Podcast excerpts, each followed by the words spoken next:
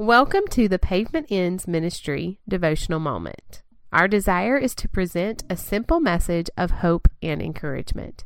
Here is our speaker, Reverend Douglas Huff.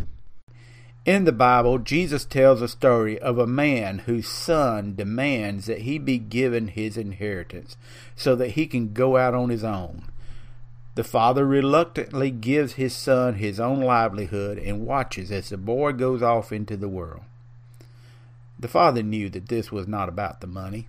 No, it was about the son rejecting his father's love.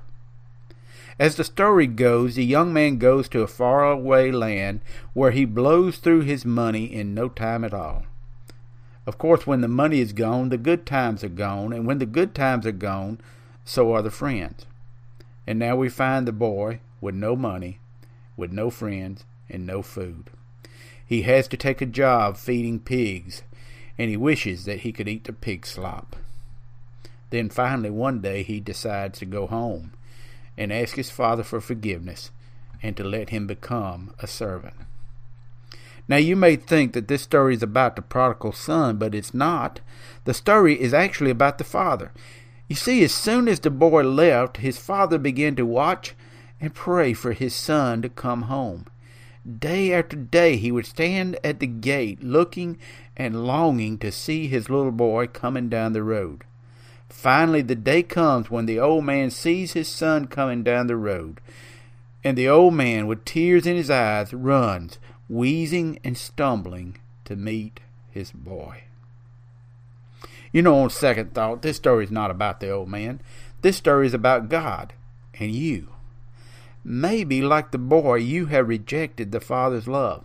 Maybe you have taken your life and wasted it.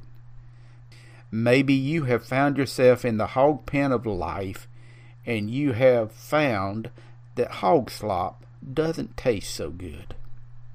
Here is the good news.